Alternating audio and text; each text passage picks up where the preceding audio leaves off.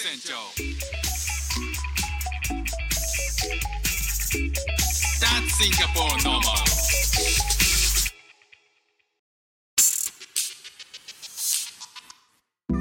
どうも副船長です。シンガポールで3歳と4歳の息子の子育てをしている主婦です。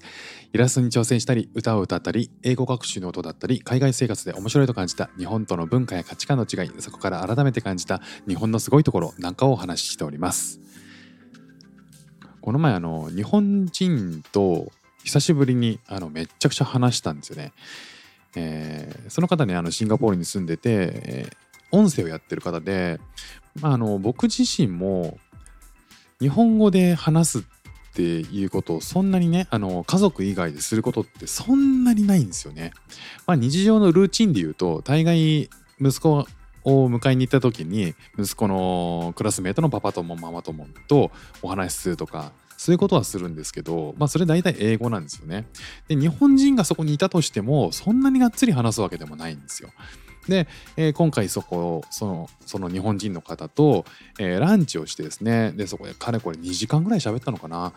えー2時間以上喋ったかもしれないですねただまあなんかこうシンガポールの、えー、といろんなこととかあと子育てのこととかいろんなこと話しましたねでそこでねはたと思ったんですけど、えーこんなに日本語って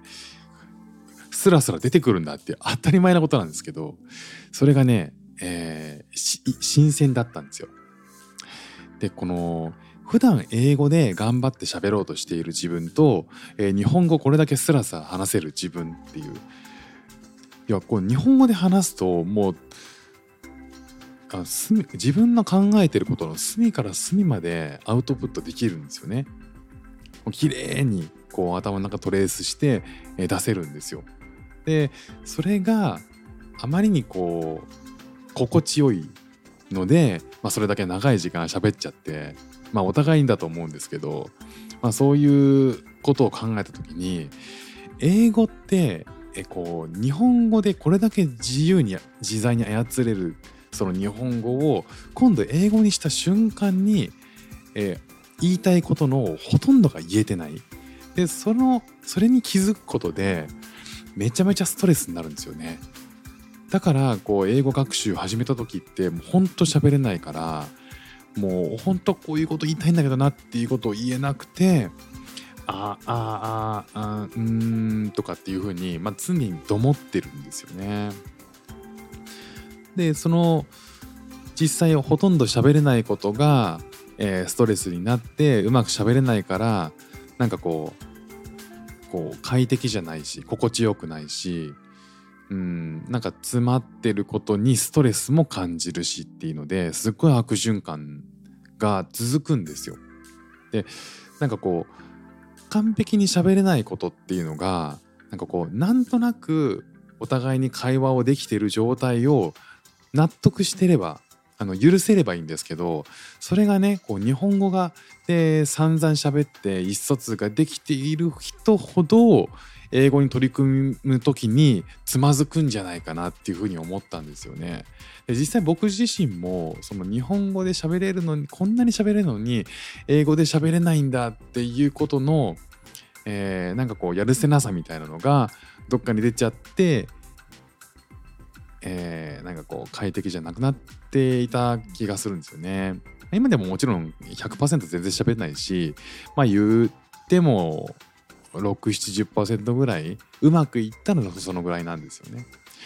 でもねこう英語ってもともと簡単な簡単な言葉って言われてるじゃないですか世界中で使われていて日本語なんかともう日本語なんかと全然違うこの簡単に簡潔に物事を説明するために生まれてきた言葉だったりするんで実はねこう日本語で話したいことを100%話せる話せなくったってコミュニケーションできるんですよね。まあ、英語話者とは。だからねあの実は10分の1ぐらいから、えー伝えたいことの10分の1が喋れればまあ全然あのそっからスタートでいいんじゃないかなって思えるようになりました。だからこうわかあのうまく説明できなくても思ったことを全部表現できなくてもなんかいい思っていること日本語で話せることの10分の1でも英語で喋れるようにする。でそれで外国人とコミュニケーションした時にあのうまくできたなって一応意思疎通できたなっていうふうに思えるその経験っていうのがめちゃくちゃこう英語のモチベーション英語学習のモチベーションにつながるっていうふうに思うんですよね。英語学習ってモチベーション維持大変じゃないですか。だからこそ僕は、えーと、オンライン英会話であの週に5回やってたりとかできるだけ外国人に声をかけて喋る機会を作ったりとかしているんですけども、ま、やっぱりねこう本当にその生身の、えー、話者と喋って意思疎通できたっていう経験がなんか次のステップにつながっている気がします。なのでこう日本語で伝えたいことの10分の1でもいいから英語で喋れるようになると、えー、かなりあの、まあ、割り切って喋れるようになるっていうのがまず最初のステップなのかなっていうふうに思いました。ということで今日も聞いていただきましてありがとうございました。フック船長でした。じゃあまたね。